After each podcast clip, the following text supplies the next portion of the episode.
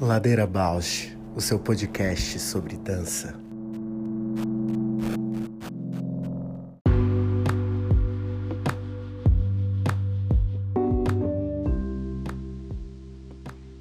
Ladeira Bausch é um encontro semanal para mover pensamentos de corpo.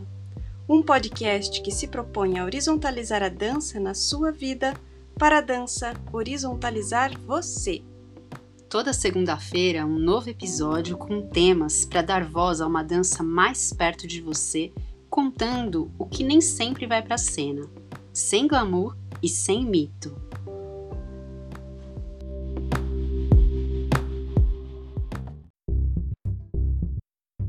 Bom dia! Feliz Dia das Mulheres! Nossa, eu tava assim engasgando. Será que eu falo feliz? Será que eu não falo? É sempre tão dilema, né? O que, que a gente celebra, mas feliz das Mulheres. eu acho que tudo é válido celebrar para lembrar do valor de, de é dar luz, né? É dar vibrar é, positivamente a respeito. Mas eu sempre coloco também é dia de celebrar e dia de lembrar da luta. Sempre obrigada, dia de celebrar, dia de lembrar da luta. Não, não cair em esquecimento, né? É, total. Eu hoje de manhã tive uma surpresa fofíssima, né? Geralmente eu tomo o café da manhã depois da minha mãe, que eu dou aula, e eu só tomo café depois da aula. E hoje ela me esperou para tomar o café da manhã e ela fez um café da manhã especial Aí eu falei, nossa, o que que é isso? Ela falou, Feliz Dia das Mulheres. Oh. oh, me desarmou todinha. E aí eu, eu criei muito essa conexão. A hora que ela falou isso, eu pensei, nossa, eu falei, obrigada, mãe, né? Obrigada por, enfim, tudo, tudo de porta que ela abre desde a minha família, né? De ser, por exemplo, a primeira mulher que estuda, acho que a gente até falou disso aqui no programa mas me abriu naquele exato momento ali daquele café da manhã essa relação de gratidão com as gerações anteriores, né? Uhum. Como a gente falou programas anteriores com a Jane, né? Nossa, teve que mulher que brigar para poder trabalhar, para poder votar, para poder ter um espaço onde só mulher se encontra, conversa, uhum. poder assinar um livro, poder assinar uma obra. Então, obrigada, mulheres. Uhum. E seguimos. Ai, agora deu vontade de fazer uma coisa, dá licença. Porque eu cheguei atrasada, dei um oi pra minha mãe e comecei a gravar. Então, peraí. Mãe, eu não passei direto pro Dia das Mulheres. Ah, tá. Parabéns pra você também. Quer dar um recadinho? Ah, oi, Paula! Feliz, Feliz Dia das dia Mulheres, das... Ah, obrigada! Para você também, para mamãe. Obrigada tudo de por bom. tudo, tudo de bom. Tá, para você também. Bom dia aí. Bom dia. Feliz dia. Feliz dia. Nunca é tarde. Nunca é tarde, que lindo. Estou emocionada.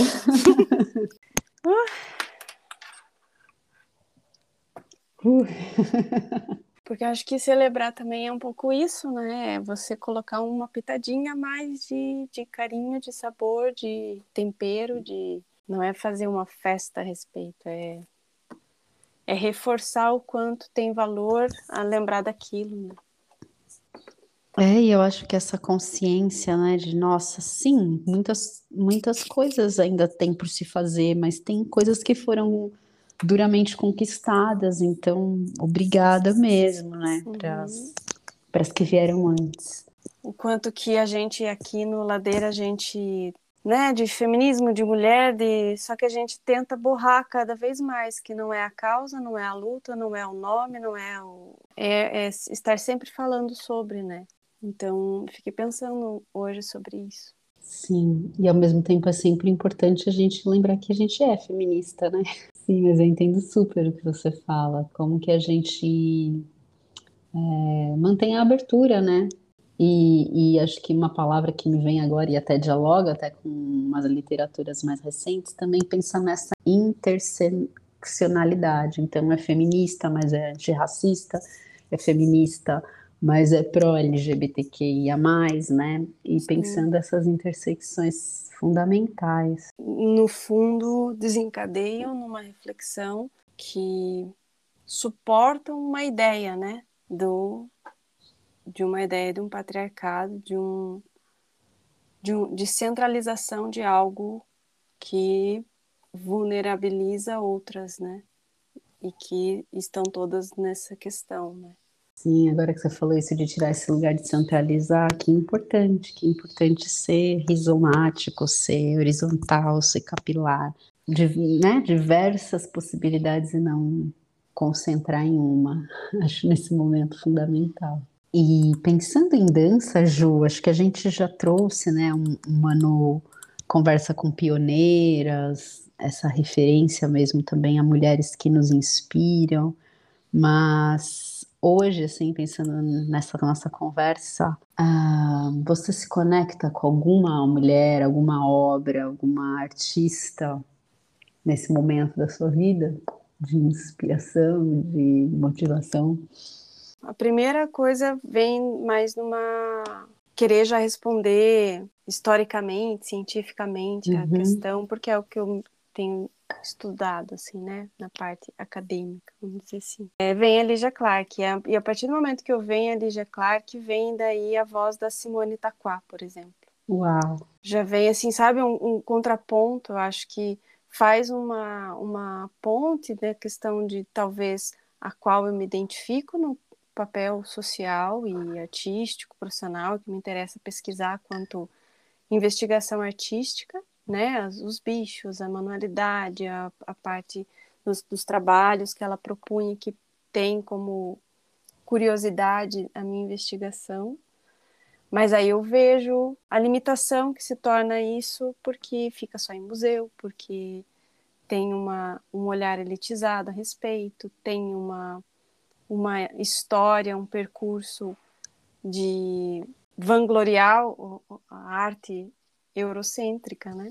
Uhum, uhum. Eu ressoo a voz da Simone Taquá, que até hoje fica bastante é, presente, o quanto ouvi ela falar da, de produzir os cestos, tem a ver com a espiritualidade, tem a ver com a, a memória de se, se encontrar na Terra quanto né, seres humanos e poder é, é, sentir que aqueles cestos é uma materialização do ventre, de uma ressignificação de o que a mulher gera, o que a mulher acolhe, o que a mulher tem como papel, assim, né, na natureza, assim.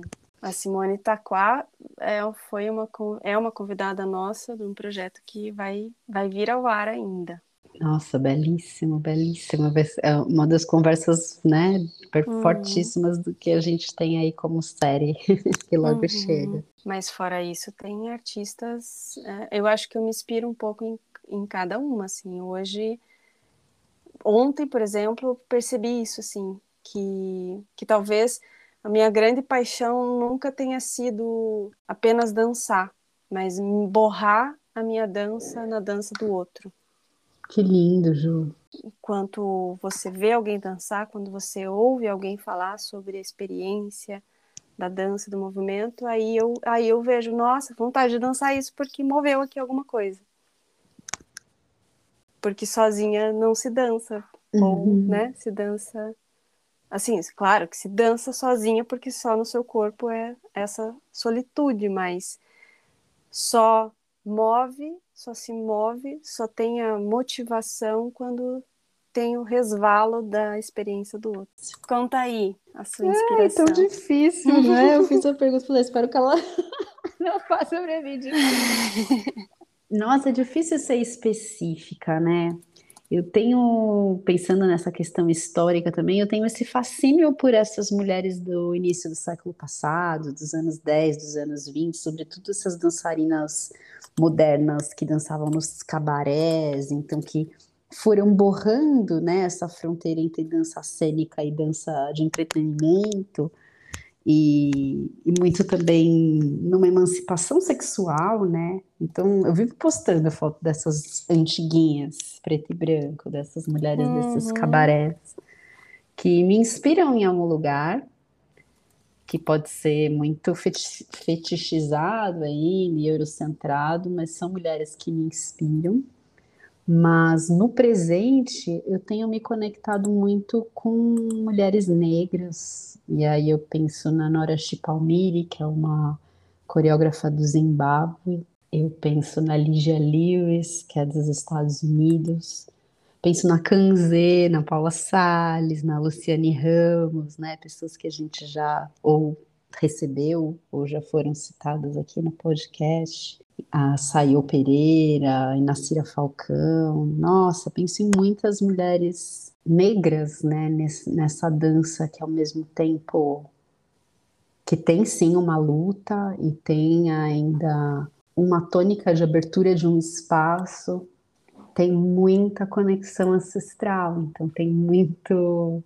A imagem que me vem é de um cordão mesmo, quase um cordão umbilical que sustenta essas mulheres quando vejo elas em cena, embora tenha outras coisas ali.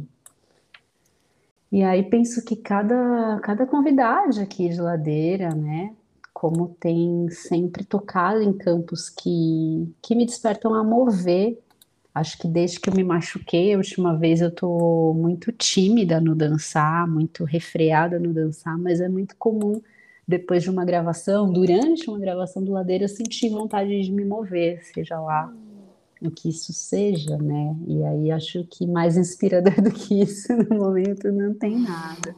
E, e como desmistifica e ressignifica né, esse lugar da prática da dança, como lembrei agora do Neto e do Jorge, o quanto tem de expansão na linguagem da dança, no sentido nem tudo da dança está no estúdio, com barra, espelho, com chão é, apropriado, com roupas que adequadas para a prática da dança. Nem tudo está nesse contexto.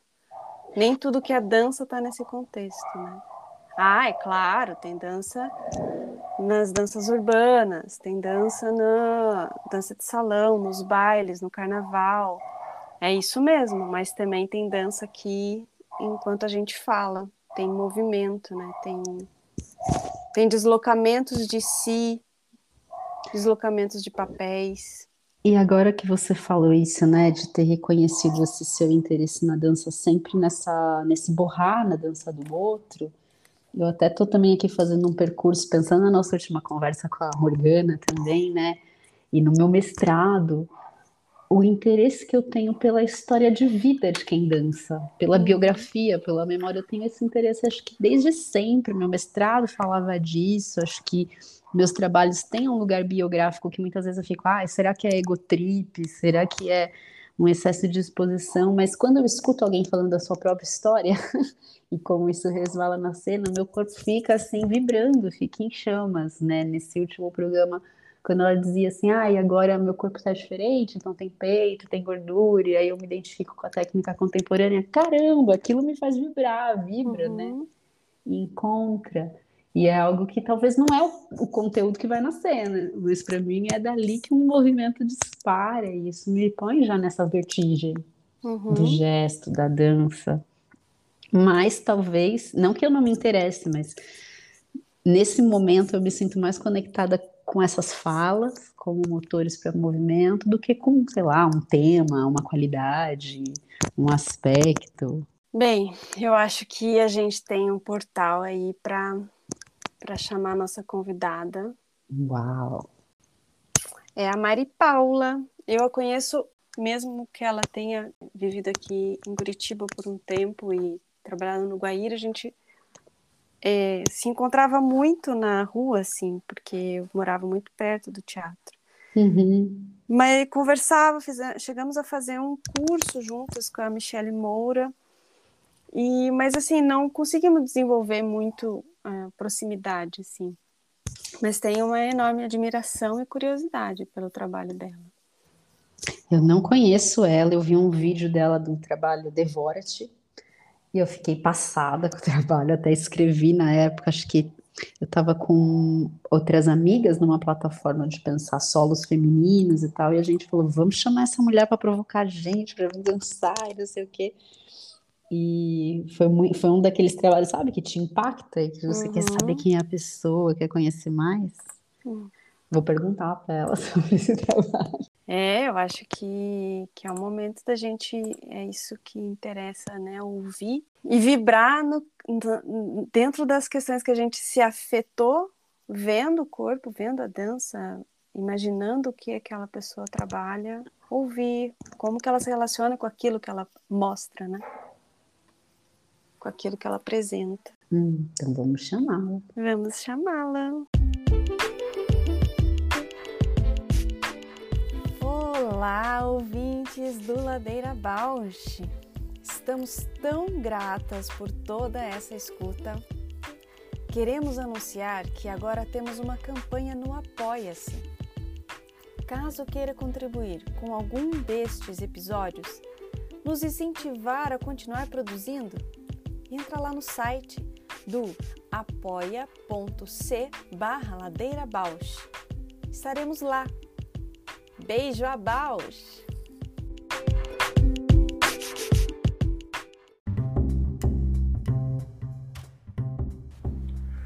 Ladeira Bausch, o seu podcast sobre dança.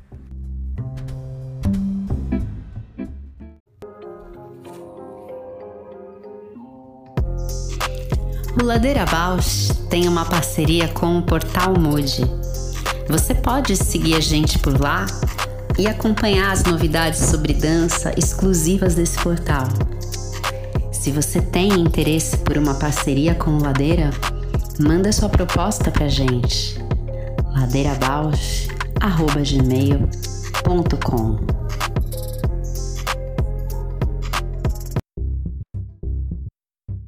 Bem-vinda, Mari Paula! Que bom, deu Obrigada. certo. Tudo bem, menina? Bem-vinda! Então, podemos começar assim, você se apresentar, né? E a gente faz uma brincadeira que é contar pra gente quem é você na ladeira. Ai, cara, eu tenho uma grande amiga que fala que, que eu não sei perder. Que ótimo. eu sou muito obstinada, sabe? Eu não sei perder. Mas eu, eu, eu tento levar pelo bom sentido, né? É, às vezes eu fico meio obcecada pelo trabalho, né? Eu sou, eu sou uma pessoa que gosta muito de trabalhar, gosto, sou fissurada no trabalho. E mesmo que me custe muita energia. Então, assim, é, eu acho que eu sou uma pessoa assim, que, que, que gosta de, de, de seguir trabalhando, trabalhando. Eu acredito muito no processo, acredito muito no tempo, na insistência, na persistência, sobretudo, né? Porque às vezes você não tem ali um, uma resposta imediata, mas ela vai aparecendo com o tempo.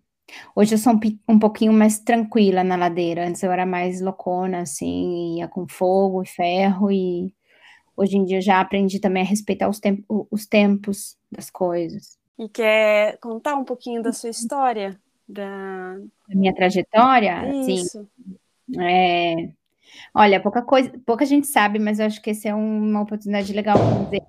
Eu, eu muitos anos trabalhei no Parque da Mônica. Eu fui a Mônica, foi meu primeiro emprego como bailarina. Trabalhei na turma da Mônica e pouca gente sabe disso, porque em Curitiba muita gente me conhece já como tipo bailarina do Guaíra ou artista da Selvática. Trabalhei em, em parque infantil, eu trabalhei muito fazendo shows de formatura, eu trabalhei muito fazendo musicais infantis. E para esses, esses eram meus primeiros trabalhos, assim, porque eu comecei estudando dança com sete anos, antiga Escola Municipal de Bailados em São Paulo. Uhum. E depois é, fui aluna da Paula Firetti, que é uma escola privada, assim, que formou bailarinas importantíssimas nacionais.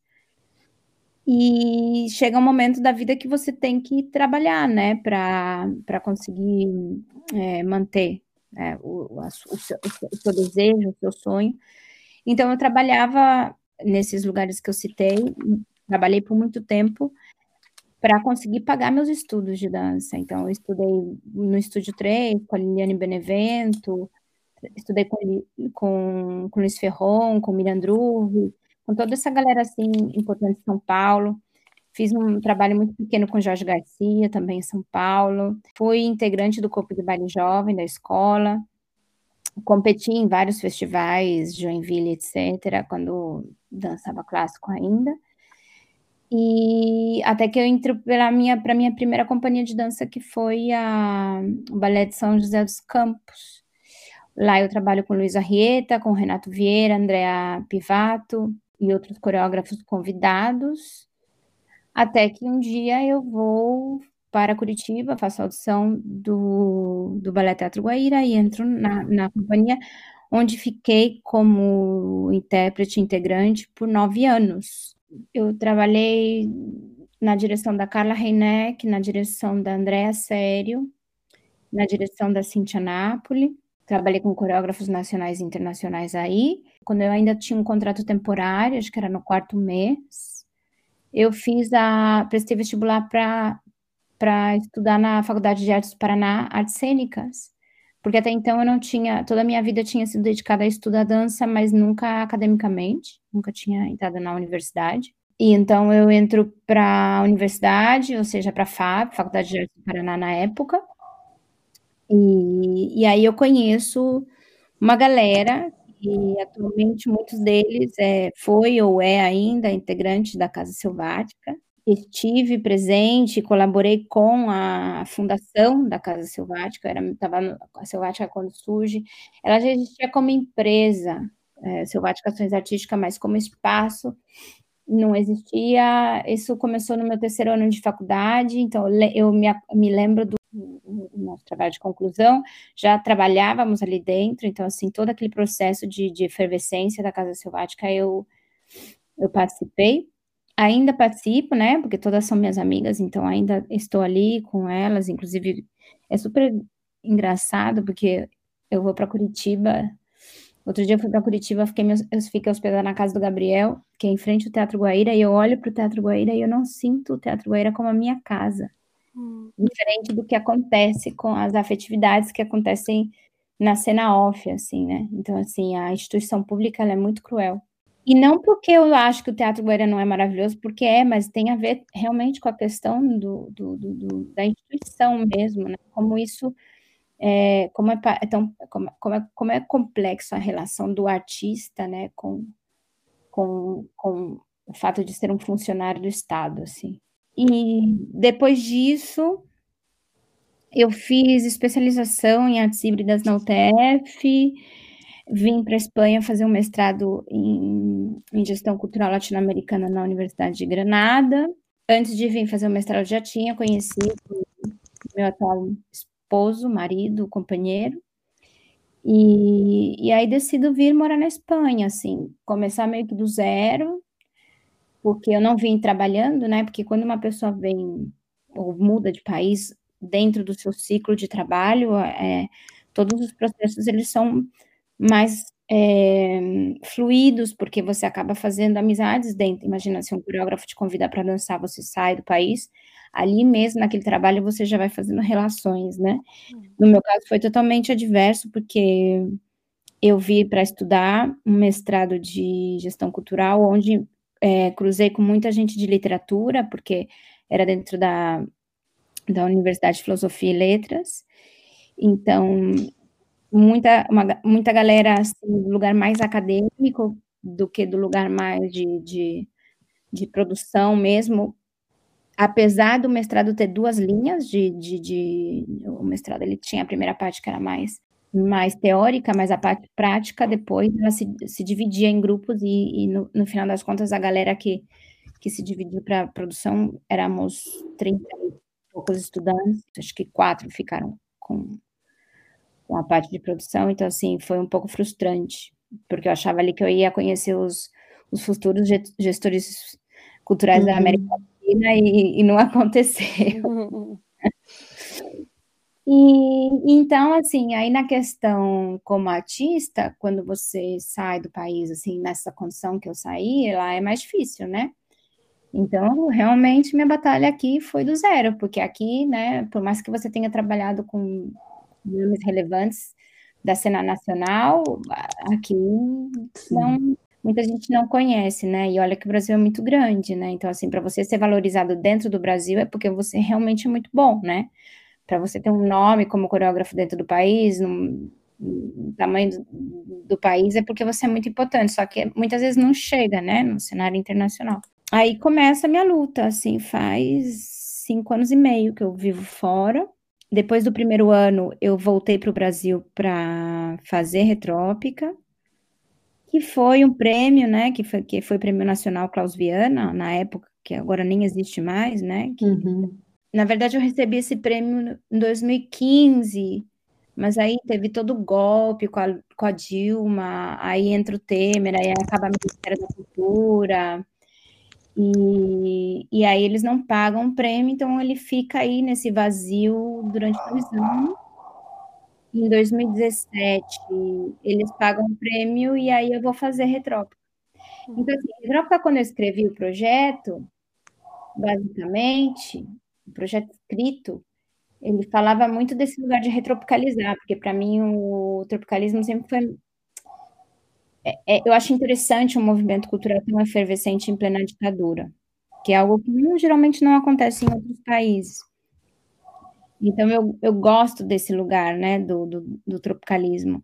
Então, como eu via que o negócio no Brasil estava ficando esquisito, eu desejava retropicalizar, né? Era meu desejo era retropicalizar. Então, o, o, projeto ele defendia tudo isso.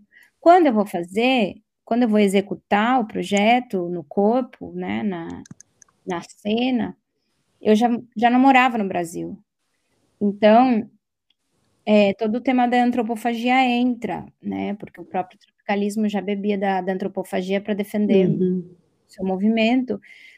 E então eu começo a entender a antropofagia desde o meu lugar de imigrante, assim, né? E também como uma estratégia de sobrevivência, porque querendo ou não, quando você está fora, a antropofagia ela meio que te conforta, né? Porque você tem por onde tem, tem onde, onde se agarrar. E aí começa a minha relação com o movimento modernista. Bom, na, na, na, na, na própria UTF, quando eu fiz especialização, já tinha trabalhado com eles, mas aí começa mesmo desde um lugar de empírico, assim, de viver, de, de, de provar é, essa, essas diferentes essas diferentes histórias e culturas dentro do próprio corpo. Eu não sabia que você tinha feito a, a, a turma da Mônica. É. Eu, eu comecei com 17 anos, então foi meu primeiro emprego, assim. Que massa, não sabia. Que massa. Fiz meu primeiro trabalho. E aí que foi que começa a minha relação com o teatro. Por isso que quando eu vou no, quando, quando eu vou para Curitiba e eu vou fazer faculdade, eu opto por fazer teatro e não dança. Claro, super. Porque, porque dança eu já tinha bastante conhecimento e teatro eu só tinha esse conhecimento que era mais é, de uma linha mais comercial, né? Então, assim, eu, eu queria entender melhor e tal, então por isso eu faço teatro. E aí mudou muito a minha vida, porque é onde eu conheço a galera da Selvática, né? E querendo ou não, nos meus trabalhos, eu vejo muito, assim, a presença do, da, da seu, não, não só vejo como convido sempre gente de lá para trabalhar comigo, né? Toda, todos os trabalhos que eu faço com um, um profissional que é que é ou foi da Selvática, então no final das contas está muito vinculado com a minha linguagem, né? Então, toda vez que eu vou criar, eu vejo muita presença da selvática na, uhum. na, nas minhas criações. E aí, com retrópita, quando eu tô aqui fazendo e tal, começa todas essas questões do que é, né, que, que a Paula comentou, né, sobre esse lugar da mulher, né, porque você chega aqui, você é brasileira, e a mulher aí, você fala, até hoje eu sou a brasileira, sabe? Sim, e... eu morei em Portugal uma época e eu, eu me dei conta de que mulher brasileira é algo e que eu sou esse pior, né? É bem porque forte. Eu, eu comecei, porque aqui também, assim, a mulher espanhola, ela também é vista muito como essa mulher que taconeia a flamenca, né? E não uhum. é só. A Espanha também tem uma diversidade cultural enorme que muita gente desconhece. E então, é, em Retrópico, eu trabalhei muito essa questão, assim, essa ironia, né, da mulher que samba da, e da mulher que taconeia flamenco. É, uhum. Eu jogo com as músicas, eu taconeo em música brasileira, eu corto batata por buleria, que é um palo flamenco. ao mesmo tempo entra Vinícius de Moraes falando do Caetano Veloso da Maria Bethânia. Então, assim, é, é, é, todo um cozinho, realmente, né? Faço essa antropofagia em cena, eu cozinho e como. E... É lindo, eu, eu assisti o Retrópica na Selvática. É muito louco o Retrópica. É muito rico. E a gente vai fazer agora, daqui duas semanas. Aí toda vez que vai fazer retrópica, eu falo, ai meu Deus, tem que começar a me preparar psicologicamente. é, porque diferente de Devorat, que é a peça que vem depois, nossa, Devorat é uma delícia de fazer, eu gosto assim fazendo, tipo, é incrível. E Retrópica é muito sofrido, né? Porque é muito, ah, isso é muito legal de comentar. Quando eu criei Retrópica, eu, eu tinha recém-vindo do Brasil, né? Então eu tinha muito esse lugar brasileiro assim no corpo. E quando eu criei Devorat, eu já vivia no, na Espanha já fazia quase três anos.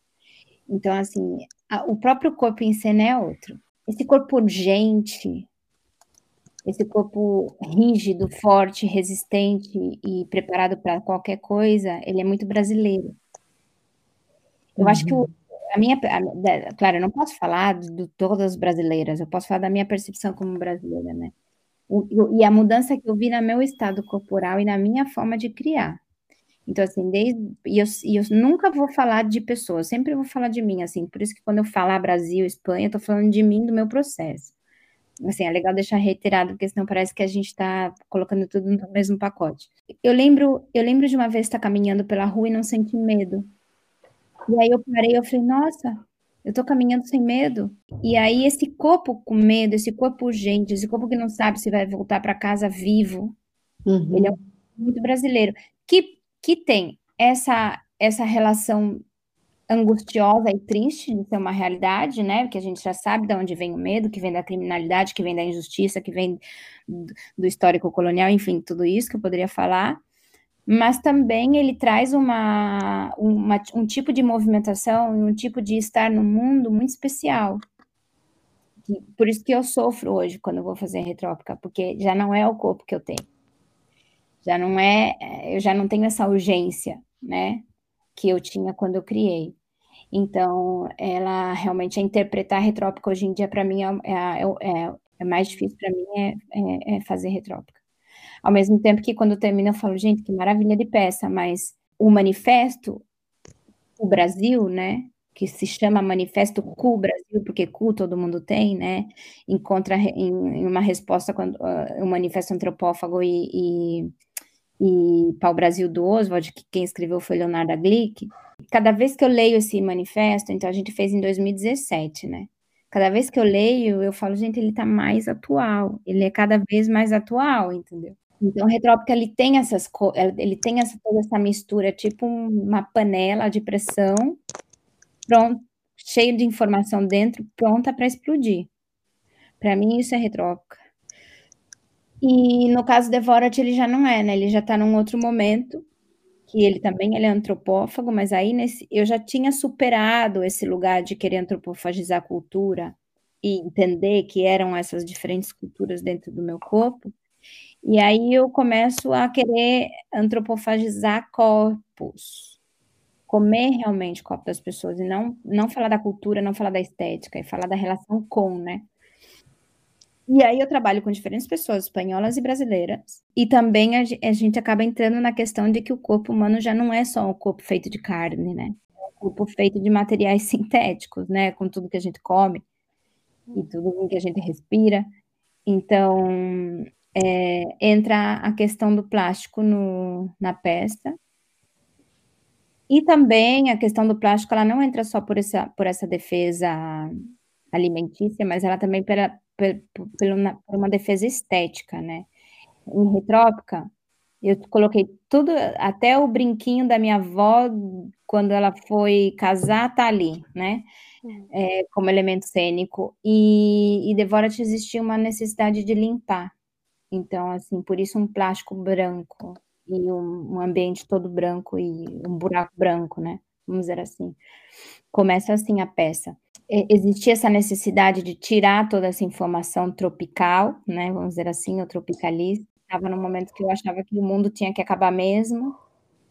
e, e que só tinha que ter sobrado uma mulher, e que, e que a, re, a, reconstrução do mundo ter, teria que ser feita por uma mulher.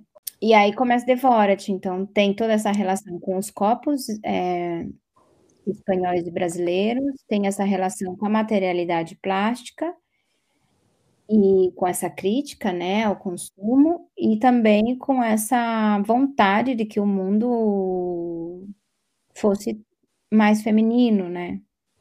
Então, assim, eu vi uma poesia tão apocalíptica quando eu assisti o vídeo daquela cena tua com o drone nesse trabalho. e foi daquelas coisas que você veio e fala: Nossa, eu queria ter feito isso, isso é muito bom. Mas tem essa poesia, assim, apesar de ter, né, como você fala, um fim do mundo, uma mulher que fica, tem algo ali tão, não sei, me toca muito profundamente esse teu trabalho. Eu me emociono também, e com Casta Diva, né, tocando a Casta Diva. Quando acaba a Retrópica, último dia de temporada, a gente fez 20 sessões. Eu comi ovo podre, foi, assim, foi tenso. Foram 20 sessões de quarta a domingo, loucura e tal. E no último dia a gente foi jantar e a Leonardo Glick me falou: ai, que delícia, peça, não sei o que, não sei o que. Eu só virei para ela e fiz assim: Léo, minha próxima peça vai começar assim: eu sentada numa, numa cadeira e um drone vem e me traz um café. e, e, aí ela riu, e, enfim, eu falei assim, de louca. E aí, quando eu chamo ela para fazer Devora-te, no primeiro dia de ensaio, ela vira para mim e fala: Maria, o drone. Aí eu, hã? que drone, tá louca? Aí ela, não, não, vai ter drone nessa peça. Eu, não, Léo, pelo amor de Deus, como é que eu vou botar um drone numa peça? Ela, não. Ah! E a Leonardo, ela tem essas coisas maravilhosas, e que eu acho que as minhas criações, como você fala, de repente eu começo a fritar batata, é dramaturgia da Léo, porque a, a, a, tortilha de batata também é dela. Então, hum. assim, é muito legal, e eu, e eu, e eu fico muito orgulhosa de ter pessoas assim ao meu lado, sabe? Porque você fa... porque um dia, sei lá, eu falei da batata, eu falei, ah, eu podia fazer uma batata. Ela, vamos fazer uma batata. Ai, porque na Espanha eles só comem batata. Eu, a vida deles é comer batata, que horror, e não sei o quê. E dessa batata, Léo, como é que eu vou fazer uma batata? Eu vou botar um fogo em cena. E aí vai a gente buscar um fogo que não tem fogo. Enfim, então, assim, essas loucuradas no, na, na, nas minhas criações, elas, elas têm muito a ver com a Léo. E o drone, ele tem a ver com ela. E eu lembro que, te, que eu fiz uns testes com ela, com o Biscaia, em Curitiba, e de repente eu venho para a Espanha, começo a criar aqui com a galera daqui, e aí eu começo a usar uns drones de brinquedo bem pequenininho, assim, aí eu ponho um stories, e ela só comenta assim, nossa, que drone pequenininho. tipo, você vai acabar com a sua peça se você usar esse drone, né? Aí, no final das contas, eu volto com o drone grande, enfim, mas estreia, tensão, né? Ninguém sabe usar essa, esse bicho, até que a gente consegue ajustar. Hoje já é tranquilo, mas na estreia foi tenso. E, e realmente, né, quando tô, depois de ser devorada e devorar aquele plástico, né? Porque tem essa parte estética, que é de devorar e devorar o plástico, e tem a parte processual, que foi devorar os copos. Eu aprendi muito com as meninas daqui com as meninas que eu trabalhei aqui fisicamente, nossa, eu sou muito grata. Então, teve esse devorar do processo, que foi dias e dias com elas de estúdio, entendeu? Uhum. Então, assim, coisas que depois de um, dois anos eu fui digerir. A minha gestão de Devorat foi bem lenta, e hoje eu vejo ela no meu trabalho corporal, né? Mas foi, então, é, é, esse processo de estúdio com as meninas daqui, com muita técnica, né? Que, eu, que, eu, que é algo que eu identifico também, quando a Paula perguntou no começo, né, o que, que você identifica? Eu identifico que aqui a, a, técnica chega mais com mais facilidade, qualquer pessoa pode ter acesso à técnica, né? Nossa, eu sinto isso total também. É. Eu fico indo para Portugal e o povo acha que ah, você tem essa pira com Portugal, mas não é, eu sinto que eu só consigo aprofundar num caminho de técnica quando eu tô lá. Pode ser que é porque eu não moro lá, mas quando eu morava eu também sentia isso a teorização, né, e até, assim, a técnica aqui, ela tá realmente, falo em dança contemporânea, né, porque eu não vou falar em técnica em uhum. frevo, claro, porque técnica em frevo, Brasil, né, em samba, né, a gente tá anos luz à frente, mas, mas em técnica em dança contemporânea, é, realmente aqui, é, o acesso, não é nem que tem mais ou que é melhor, é que tem mais acesso, que ela, ela, é, ela é mais acessível, Em contrapartida, é, eu acredito que, que falta um pouco de conceito. Uhum. Ou seja, eu acho que o Brasil, a Academia Brasileira de Dança, ela é bastante conceitual. Então, assim, as universidades tanto, eh, trabalham no lugar do conceito e a, gente, e a gente tem um lugar de um conceito político bastante avançado. Então, assim, eu acho que, por um lado, ganha o conceito ali, por um lado, perde a técnica ali, por um lado, ganha a técnica aqui, perde o conceito aqui, entendeu? Então, aqui, aqui por exemplo, os conservatórios de dança estudam muita técnica, mas, mas dramaturgias, eu, eu, eu identifico muita fragilidade dramatúrgica nos trabalhos, por exemplo. Sim. Eu acho que falta conceito. Então, né, nesse sentido, eu aprendi muito trabalhando fisicamente com elas, que é coisa que não aparece, né, na, na, na, dramaturgia do trabalho, na estética do trabalho, mas no processo foi fundamental. Então, tem esse, esse devorar de corpos que eu fiz com elas, né. E aí, outra coisa em Devorate que é muito importante, que não dá para esquecer nunca, é a iluminação. Então, assim, a, o trabalho de iluminação que o Carlos Molina faz comigo, que no final das contas foi um convite que eu fiz por e-mail, porque um, um, eu tinha trabalhado com um coreógrafo espanhol aí no Brasil, no Guaíra, e conheci o cenógrafo, e o cenógrafo me indicou ele, porque eu pedi uma pessoa é, que fosse mais investigativa no, no, assunto de luz, mais processual, e me indicou e ele aceitou, enfim, hoje a gente é, somos duas grandes amigas, e, e, o trabalho que a iluminação faz em Devorat tem um papel muito fundamental. Muita gente comenta aqui, as críticas comentam que é uma espécie de do, do corpo e da luz, né? Então, isso também é muito importante no trabalho. Eu vi primeiro Devora-te, né? Aí eu fiquei fascinada, virei sua fã já, Maria Paula, vendo o vídeo. Ah, você viu no vídeo? É, e só vi o vídeo da cena do drone, depois que eu vi no teu site a cena do plástico, mas não tem inteiro, né? Então eu tenho esses recortes e já amo o trabalho. e aí depois fui procurar e vi o Retrópica. Eu me identifico muito com o Retrópica, como te falei. Eu morei em Portugal e eu tive essa sensação, né, de me reconhecer brasileira em Portugal, só que eu fiquei anos elaborando. E fiz um trabalho recentemente que também dialoga com essa relação Brasil-Portugal. Achei muito engraçado você falar da Leonarda Gluck, o que ela traz de dramaturgia, porque eu hum. trabalhei um pouco com a Janaína Leite. Quando a gente começou o trabalho, ela falou: Eu acho que você tem que fazer uma sardinha. E aí foi todo um processo de como fazer essa sardinha em cena também. Então me identifiquei super aí com a sua tortilha de batata. É muito legal, né? Quando a gente tem essas colaboradoras assim que te botam para frente, né? Sim, e que traz algo inusitado que às vezes no contexto mais de coreografia a gente nunca vai pensar, né, nessa É, exatamente. nessas Exatamente. outras abordagens. Mas aí eu queria saber, assim, aí você tá na Espanha, tá morando fora, como é que essa relação com a cultura brasileira, com as tuas inquietações, vai desdobrando novos trabalhos? Como é que a discussão, né, sobre o seu trabalho também se estabelece aí nesse contexto? Fica aquele olhar exótico para o que você traz de Brasil? As pessoas conseguem abrir mais camadas? Ah, eu acho que fica o lugar exótico, porque também eu só danço pelada para começar, né? Então, eu preciso de uma peça.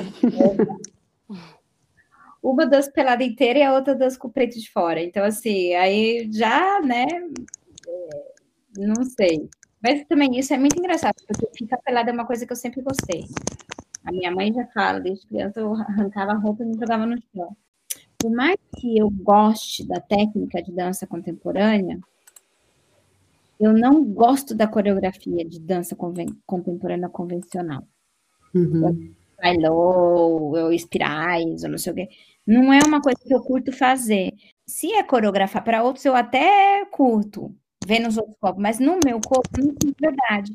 Então, assim, eu não- geralmente eu não danço dança contemporânea. Então, sei lá, eu vou tremer carne, eu vou, sei lá, vou fazer outras coisas, bater pé, vou fazer outras coisas que, que são mais ações, que no final das contas se transformam em algo coreográfico, mas esse movimento elaborado de tal não é uma coisa que eu geralmente faço para mim. Então, do, do- desde o ponto de vista do circuito espanhol é, é diferentão, né?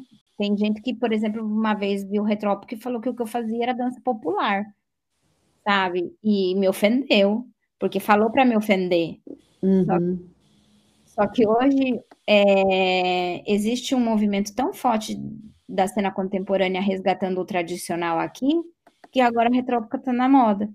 Então, assim, é, é... Que forte isso, né? quatro anos. É, então, né? Então eu, é, é, muito louco. E eu acho, e é uma coisa que eu tô achando super interessante na Espanha, que eles estão resgatando, aqui, porque aqui a ditadura foi muito tempo, né? Muito longa. E quando acaba a ditadura, as pessoas recusam muito a, a questão tradicional, né? Porque era uma coisa que a ditadura tinha como, como bandeira. Então, a, então os contemporâneos aqui começam a olhar muito para outros países e não para a sua realidade, para fazer algo contemporâneo. E, e aí é meio fake, né? Então você fica tipo uma, uma, uma tentativa de ser outra coisa que nunca vai ser, né? E agora existe um resgate bastante forte da cultura tradicional dentro da cena contemporânea e desde uma forma muito apoderada, assim, empoderada. Então, é muito lindo de ver. Isso é um movimento que, que começou assim um pouquinho antes da, da pandemia. As, não, na verdade, já deve ter começado faz tempo, mas que começou a ter esse boom, né? Uhum. É de pessoas contemporaníssimas reivindicando é, a rota, que é tipo uma dança tradicional do norte da Espanha, ou canções das avós. Então, assim, isso é muito, muito legal de ver, porque eu acho que vai enriquecer muito o circuito contemporâneo, que é algo que no Brasil a gente não tem vergonha de fazer, né? Por isso que a dança contemporânea brasileira, ela não tem a ver, né, com, com, com o que a gente vê aqui, que é o que eu estava falando antes, assim, né? Ela tem um, já outra linguagem, outra, outra, outras percepções, e tem um discurso muito poderoso. E meio que fechando sua pergunta, né? Como é que eu vejo, como as pessoas me veem? Ah, as pessoas me veem aqui como a brasileira, não tem jeito, cara.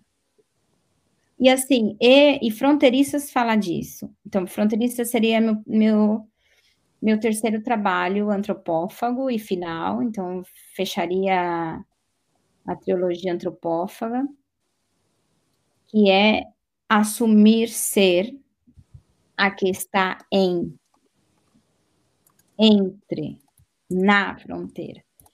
Então, é, porque no Brasil só que foi para a Europa, sabe? Então, assim, muita gente tem até um pouco de preconceito com o fato de eu querer continuar trabalhando no Brasil. Muita gente fala, ah, e essa não é daqui. Uhum. E, e, e, aqui eu sou a, brasi a brasileira, né? Então, assim, eu tive muita crise com isso, cara, principalmente durante Devorat e, e depois a pandemia me ajudou muito a entender e aceitar, porque eu fui obrigada a ficar dentro da minha casa aqui na Espanha. Porque até então eu sempre me falava que eu ia, que eu era, ia para lá, ia para cá, ia para lá, para cá, ia para lá, para cá, porque eu ia mesmo, né? Então, às vezes eu passava metade do ano trabalhando no Brasil. E de repente, durante a pandemia, já não fui para o Brasil. Então, eu me assumi uma pessoa que vive aqui, mas que trabalha com o Brasil e que tudo bem, entendeu? Quer me chamar assim? Me chame. Eu já tenho isso resolvido dentro de mim. Quando você não é nem de um lugar nem de outro, e quando isso se é dito por outras pessoas que não você, você perde identidade, né? Uhum. É, você fica num lugar de que você não sabe nem como se defender. Por exemplo, aqui eu, Mari Paula, todo mundo sabe que eu chamo Mariana no Brasil. Aqui as pessoas acham que eu me chamo Maria, porque aqui diminutivo de Maria é Mari. Então, essas pessoas me conhecem pelo meu nome. Eu tenho essa crise até com o nome aqui. Eu tenho que falar, eu sou Mariana, mas pode me chamar de Mari Paula. Então, assim, é, são várias questões que, desde, desde como você é, de como é o seu nome até de como é o seu trabalho, entendeu? Então, agora com fronteiriças é, é, é uma espécie de manifesto e sem rancor, sabe? Eu não tenho rancor, não vou cobrar essa dívida, sabe? Não tem, isso não tem a ver comigo. Então, assim, quando lá em Retrópica, quando eu dizia retropicalizar, porque para mim o que o tropicalismo conseguiu fazer que são que é reivindicar desde o político do social com subjetividades muito inteligentes e, e, e muito finas desde o ponto de vista artístico, é o que eu, o que eu venero, o que eu acho maravilhoso. Porque eu não gosto, do, assim, respeito, mas eu não faria um trabalho panfletário, não sou de fazer trabalho panfletário, não sou de fazer trabalho didático, até e, e acho que é, que é importante também, não estou tirando valor, mas eu, eu para mim, eu acho que, a, que o discurso ele está ali, mas para mim o que está em primeiro plano no, nos, meus, nos meus trabalhos é a qualidade técnica artística, independente do que eu quero dizer ou do que eu quero dançar. Então, assim, para mim, fronteiriças nunca vai ser, oi, eu sou imigrante que está aqui fazendo isso, nunca vai ser desde esse lugar. Uhum. Então, eu investigo para conseguir é, fazer com que as pessoas que vai a casa e pensem, olha, será que é aquilo? Mas nunca é, nunca é dado, nunca, nunca e também não curto. Acho que é cansativo ver trabalho assim, porque acho que a gente está num mundo muito duro para que os trabalhos criativos artísticos sejam duros também. Também é o que eu penso, né? Não é o que deve, deve ser. Mas eu gosto de, de, de trabalhar dessa forma, assim, mais subjetiva. Mesmo que dentro do processo eu tenho um objetivo muito claro, que é assumir-se fronteiriças. E daí também aí em fronteiriças tem uma diferença que agora eu trabalho com músico iluminador em cena. Então aí também falo desse lugar fronteiriço de linguagem, né? Não só desse lugar como imigrante, e como antropófaga que já comeu todo mundo, que já que se foda. E aí também falo de, desse lugar de, de, de, fronteira de linguagem, porque o músico trabalha a tempo real, assim, né? A música tem um ensaio prévio, mas a gente vai trabalhando com ele, fazendo música ao vivo. E aí e o iluminador também te ouvindo assim e pensando um pouco, vendo o trabalho que vem, que vem essas referências, o Ney, o Caetano, a Maria Bethânia, e vem essa toda essa tissagem de referências, de história, de, é, de questões políticas, sociais, e daí você fala dessa trilogia. É, parece que tem os momentos também desses artistas que viveram uma ditadura reivindicando posturas e politicamente e socialmente. Depois foram desgastados, né, uhum. artisticamente uhum. por, por tentar produzir, por tentar falar e ao mesmo tempo e teve um momento que foram exilados também e que ao mesmo Nossa. tempo que, que foram produziram a partir de uma perspectiva e foram criticados ao mesmo tempo que tem uma riqueza desse olhar estrangeiro uhum. e culturalmente muito próximo pelas vivências que o levaram para fora, né? Uhum.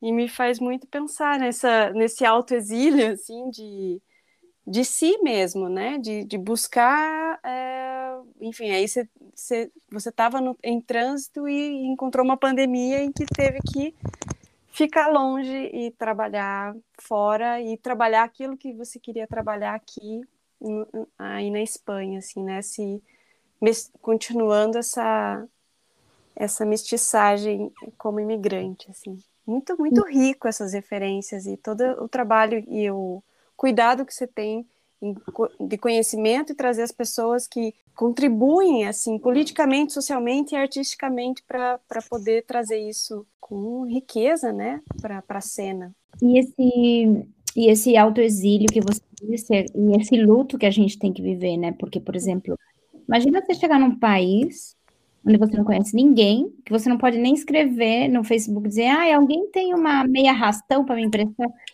sabe? Uhum. É, é, quanto mais, né, convidar pessoas para trabalhar com você, então, assim, eu sofri um, um luto de colaboradores, uhum. né, de, de, tipo, ir para o estúdio sozinha, sozinha, ficar lá quatro horas sem fazer nada, e ir para casa se sentindo uma merda. Então, assim, até que você chega e consegue otimizar e consegue quase que sistematizar o trabalho, porque pensa que eu trabalhei a vida inteira como intérprete. De repente, eu começo a trabalhar como criadora, por uma questão quase que obrigação da vida e também porque eu já estava de saco cheio de sair do Guaíra, porque eu já não aguentava mais dançar para os outros. Então, aqui eu não ia fazer isso, né? Então, não queria, não queria dançar para coreógrafo. Porque foram muitos anos fazendo isso, então eu estava muito afim de fazer o meu, mas aí como que eu faço o meu? Então, é, sistematizar, entender é, e, e, ser gestora do seu próprio tempo, os seus ensaios, se gravar. Eu trabalho muito, eu me gravo e olho, me gravo e olho, é muito cruel. É cruel, é cruel, é cruel. Essa é aprender, né? Então, assim, vivi muito luto, assim, de perder colaboradores, perder gente que eu confiava que eu podia pegar o telefone e falar, ah, eu vou ensaiar hoje das quatro às oito, pode vir me ver alguma hora? Então, assim, isso eu não tive, né? E eu ainda não tenho muito, porque eu, eu, não, eu não vivo numa grande cidade, eu vivo numa cidade bastante pequena. Então, existem poucos profissionais na região que eu, que eu vivo, e, e, e, ele, e a galera sempre está trabalhando, está sempre sem tempo, né? Então, uhum. é algo muito. A relação de comunidade aqui, eu, eu é algo que eu ainda sofro. É, esse, para mim, é esse exílio que você falou, Ju, tem a ver com o exílio da, não só do país, mas com da comunidade que está ao seu lado, sabe? Então, uhum. eu ainda vivo. Bola para frente, sabe? É a minha realidade. Tem essa coisa que não é legal, mas tem outras que são, então uma vai compensando a outra.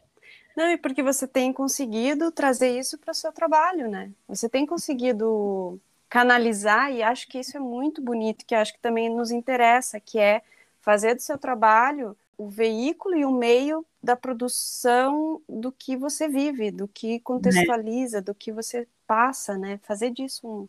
É bastante autorreferencial meu trabalho. Sim. Mas acho que eu não saberia fazer de outra forma. Bem, vamos assim, nos encaminhando para um final. Eu lembro uma vez que eu fiz uma, uma apresentação de retrópica num pueblito aqui, num teatro bem pequenininho assim, né? E, e, e foi umas foram umas estudantes, senhoras, estudantes de teatro, todas tinham mais de 70 anos, assistir. E eu lembro que quando acabou a peça, uma virou para mim e falou assim: agora, quando meu marido me, pe me pediu uma tortilha, eu só vou fazer desse jeito que você fez. Então, assim, né? Porque eu, eu, eu pico as batatas com raiva, né? Com ódio, quase matando alguém. Então, para mim, isso foi super forte, porque eu achei que elas iam odiar a peça e, e, e elas acharam várias referências com a própria vida, né? E, e né, eu, o, trabalho artístico ele tem esse papel, né? Então, assim, por isso que por isso que eu não gosto das coisas muito dadas, né? Tipo, isso aqui é assim, isso aqui é assim. Vamos fazer assim, e eu levanto um cartaz e falo que a que Bolsonaro é o pior do Brasil, né? Então, assim, é, eu não gosto desse tipo de coisa. Eu acho que é, eu acho que eu, eu gosto que as pessoas chega em casa e fala, puta merda, e esse país tem o Bolsonaro como presidente, sabe? Então, assim, é, eu, eu acho que esse, esse poder, ele também é cirúrgico, né, Ju? Uhum. Né? Total. Poder subjetivo do, do, do, do trabalho. Em, em, em Berlim, quando eu comecei a picar as batatas, essa cena acho que ela é bastante importante na peça, porque quando eu comecei a picar as batatas, uma mulher levantou e foi embora. E, e no dia seguinte, eu falei, nossa, nunca, nunca ninguém tinha levantado da minha peça embora. E aí eu fiquei meio esquisita, óbvio. Né? E aí no dia seguinte ela voltou com o marido para o marido assistir e ela ficou de fora, lá fora esperando porque ela falou que ela não conseguia presenciar tanta violência, mas ela queria que ele visse, que ele visse a peça para que ele falasse para ela o que, que, que, que ia acontecer. Uau! Tô chocada. Uau mesmo. É, isso também foi uma coisa legal de Retrópica. E isso foi, assim, isso foi depois que, que uma mulher tinha falado que o que eu fazia era dança popular, e eu tava mal, assim, falei, nossa, não é pra ser uma bosta. E, e aí isso foi depois, então eu falei, ai, que bom, pelo menos vai me tirar trauma. Né? Sim. E, é. e para mim, quando você fala desse lugar da, da violência com a batata, dessa descarga, né, emocional ali, com a, fazendo, para mim foi, foi, foi, eu lembro da, do momento da cena, do cheiro da cebola, da batata, do óleo. Eu falei, gente, que coragem, porque é um divisor, assim. É. Dentro do, do, de um espaço fechado com várias pessoas, e, ou você suporta aquilo e atravessa para ficar, é, para ver o que vai acontecer mesmo, ou você se sufoca e, e desiste mesmo, fica nessa relação. E para mim foi muito uma, uma referência ao Mudóvar, assim, de, dessa violência é, beirando um prazer, beirando a, a, a, sensualidade, assim, a sexualidade, sabe? De fazer uma coisa ali empoderada daquilo que está sendo feito com com um certo certo prazer também. Para mim foi essa dualidade, né? É quase que rompe com o passado, né? Uhum. O cortar batata é tipo quartizar alguém, né? Assim, é, romper com o passado. Uhum. E aquele óleo quente, uma vez o óleo quente quebrou o vidro. É, lá na Selvática, estourou, fez, pá, estourou todo o vidro com aquele óleo quente. Eu meu Deus do céu. Aí, outro dia também teve uma vez que eu, quando, eu, quando eu cortei aqueles ovos, eu quebrei os ovos, o ovo saiu podre, aquele cheiro, tive que comer aquele ovo podre. Então, assim, é, é tem, tem várias. Sim, tem várias, várias camadas retrópicas. A gente sempre pergunta um perrengue, já, já entendi, esse é o no... super perrengue. O perrengue foi o ovo podre. Perrengue do ovo podre. E a gente pergunta também uma audiodescrição e a, a, essas que você trouxe também já super contemplada aí. Né? Teve outro perrengue também, uma vez que o drone parou de voar. Nossa! É, a gente foi para um teatro que tinha muita interferência de ferro, porque o teatro era todo de ferro. E aí, no final da Casta Diva, porque não sei se vocês se você, se a Ju que viu, o final eu vou embora, né? E deixo lá o plástico e o drone ele posa. E aí, e aí ele, ele posa junto com o. E aquele dia o drone não parou. Ele ficou, ficou rodando a hélice e ficou no mesmo lugar ali. Não se mexia. Eu falei, gente, o que, que vai acontecer aqui? E aí, só que tem um truque que você faz, né? Que quando você pega o drone por baixo e vira ele ao contrário, a hélice vai zum, e ela para. Ele para, mas você tem que pegar ele e virar ele de cabeça para baixo. E daí eu fiz isso, porque não tinha jeito, né? Isso foi um perrengue. Só que aí muita gente que viu falou, ai, mas esse deveria ser o final. Aí eu fico, ai, meu Deus. aí, porque, porque, aí tem essa relação, né? Que aí é o humano mesmo que decide acabar com a máquina. Né? Hum. Então, aí, né? Por causa de, porque também às vezes os perrengues vêm algumas respostas, né? Sim. Então, tem esse perrengue. que mais? Não sei se tem mais perrengue. Ah, tem o perrengue do dia a dia, né? Outra coisa que eu falo que eu sou coreógrafa de dossiê. Falo muito dos produtores. Coreografar dossiê é o que eu mais faço na minha vida, porque é, tem muita gente que vê de fora, né? E o que você vê as realizações, ah, é incrível, mas o que está por detrás de cada realização é muito campo, né? Uhum. Então, todo o trabalho de, de escritório é muito importante, né? Mandar e-mail, receber nãos. Quando eu, quando eu cheguei na Espanha, o primeiro ano, eu mandei mais de 40 e-mails é, propondo retrópica nos teatros. Eu não recebi nenhum sim. Eu, e as poucas respostas que eu recebi era, ah, muito obrigada, mas tal. Mas foram 40 e-mails. Hum. 40 espaços. Que importante nada. falar isso. É. Total. Ou stalkear as pessoas nas redes sociais. Então, por exemplo, sei lá, uma pessoa que eu via que tinha um trabalho parecido com o meu, aí eu tinha que ir lá ver quem era ela, ver onde que ela estava, onde que ela passou, que teatro que ela dançou, para poder ligar, para poder falar. Então, tudo, tudo, todo esse trabalho, assim, nos três primeiros anos, eu fiz muito intenso, muito, muito, muito, muito. Que parece que não é trabalho, né? Mas era trabalho. Era trabalho. Saber quem é quem, eu olhava assim e falava assim, ah, isso aqui se parece com fulano, então tá. Como você vai etiquetando as pessoas dentro do, do métier para você também saber como chegar nelas. Né? Né? E de fora aqui é outra, né? A gente vê só os resultados, é isso mesmo, isso é muito importante falar. É, como vocês dizem aí no Brasil, quem não vê, quem vê close não vê corre, né? Uhum. Uhum. Então, é, é, isso aí é, é- esse trabalho é o que eu mais estou cansada. Estou bastante cansada, assim, é, desse trabalho de correr atrás de trabalho, né? Então, e eu corro muito atrás de trabalho, até hoje. Las Vivas é um projeto novo também, que é a plataforma ibero-americana de dança que a gente começou um pouco para encurtar essas fronteiras, é, no sentido de conseguir aproximar mais, porque aqui o teatro ibero-americano ele é bem próximo. O teatro espanhol é bem próximo do teatro latino-americano, porque por causa da, da língua, né? Então, por exemplo, assim, uma espanhola é muito mais fácil para Latinoamérica, para a Alemanha, por causa da língua, né?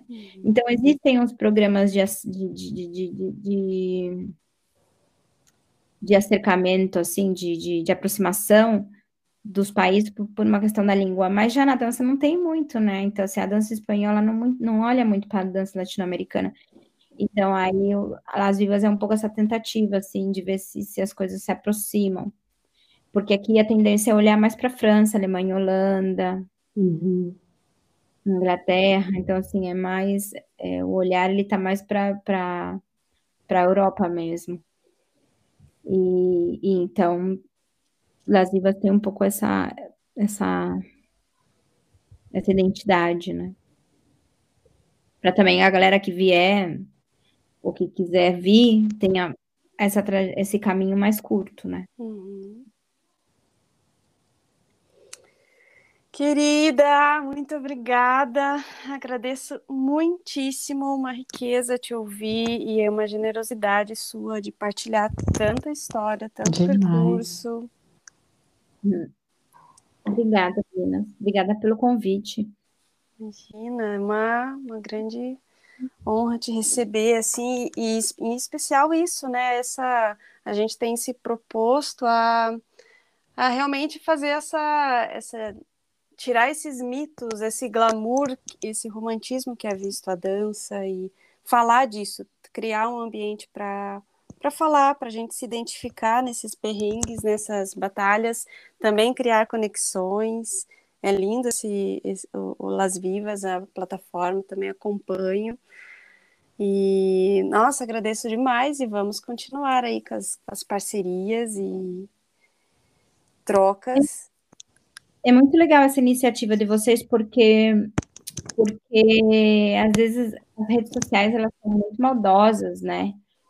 É, sempre vou estar olhando o que alguém está fazendo, sempre vou achar que o que alguém está fazendo é o que eu deveria estar fazendo, ao mesmo tempo que esse mesmo alguém está olhando para o que eu estou fazendo e acha que é o que ele deveria estar fazendo. Uhum. Então, ela, ela é muito injusta, né? Então, ela só Uhum. mostra resultados e às vezes resultados fakes, né? Uhum. Não mostra processo. Então, assim, é, Total.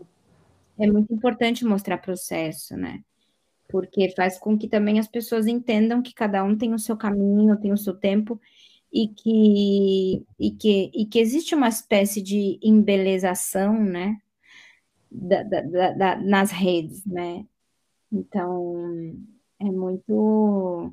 Sei lá, hoje eu publiquei um, um documentário de uma performance coletiva que a gente fez aqui com 40 mulheres.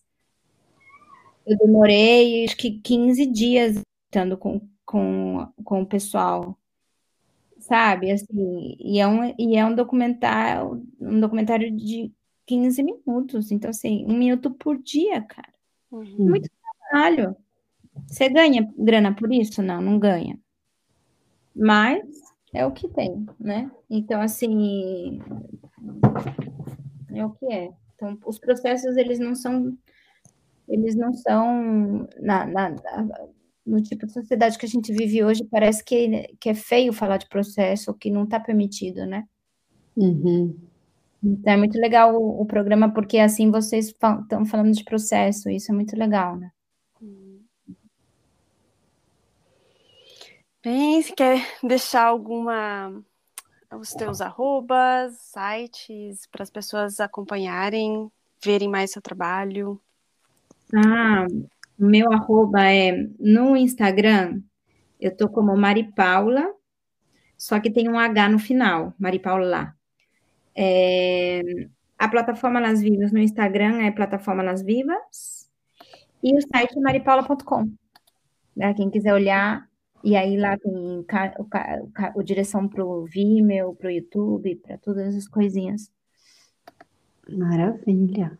Obrigada, é. Mari. Muito bom te ouvir.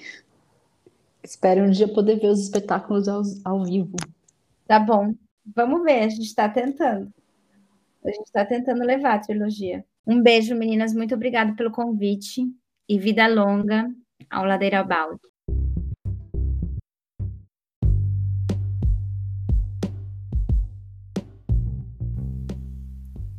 O Ladeira Bausch é uma produção independente por Deusas Produções.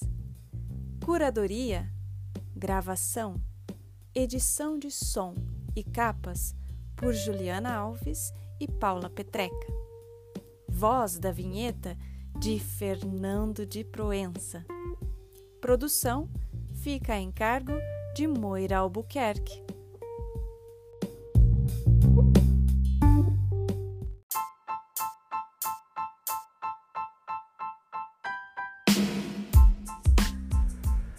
Ladeira Bausch, o seu podcast sobre dança.